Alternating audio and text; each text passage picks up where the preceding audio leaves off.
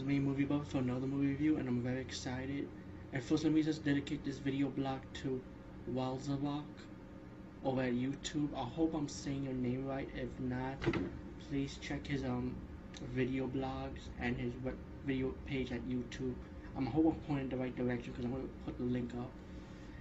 And I'm gonna dedicate this video to him and every martial arts fan out there because uh, thanks to Walzavok, he mentioned in his one of his blogs that he had the one-armed swordsman Dragon Dynasty version, and I never knew Dragon Dynasty released this movie, so I was shocked to know about this and know about the Region One release. When I found out about this, I was like real fucking excited. I was like, oh wow, I can't believe it! The Dragon Dynasty released one-armed swordsman. How come I never knew about it? But well, I found it and I got it. And let me just say that this movie is beautiful. I only saw this movie one time on VHS when I was a kid, but now I'm grown up and I still say it's an awesome movie. People consider it to be one of the first martial arts movies. I mean, first modern martial arts movies.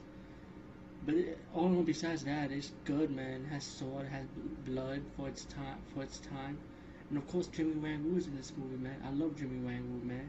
Come on, he rocks, man. And um, the special features of this movie has it's awesome. It has interview galleries, a documentary on the director Chen Cheh I hope I'm saying his name right also, that directed the One Armed Swordsman and many other great martial arts classic, you know.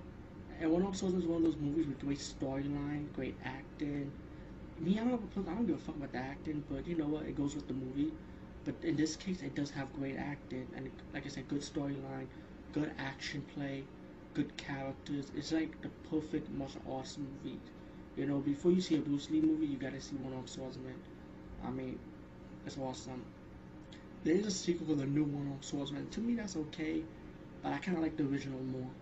You know, um, I don't know if I should do an intro for this movie, like because you know everybody knows what One Armed Swordsman is. It doesn't need no introduction. It's just a plain classic, one word classic.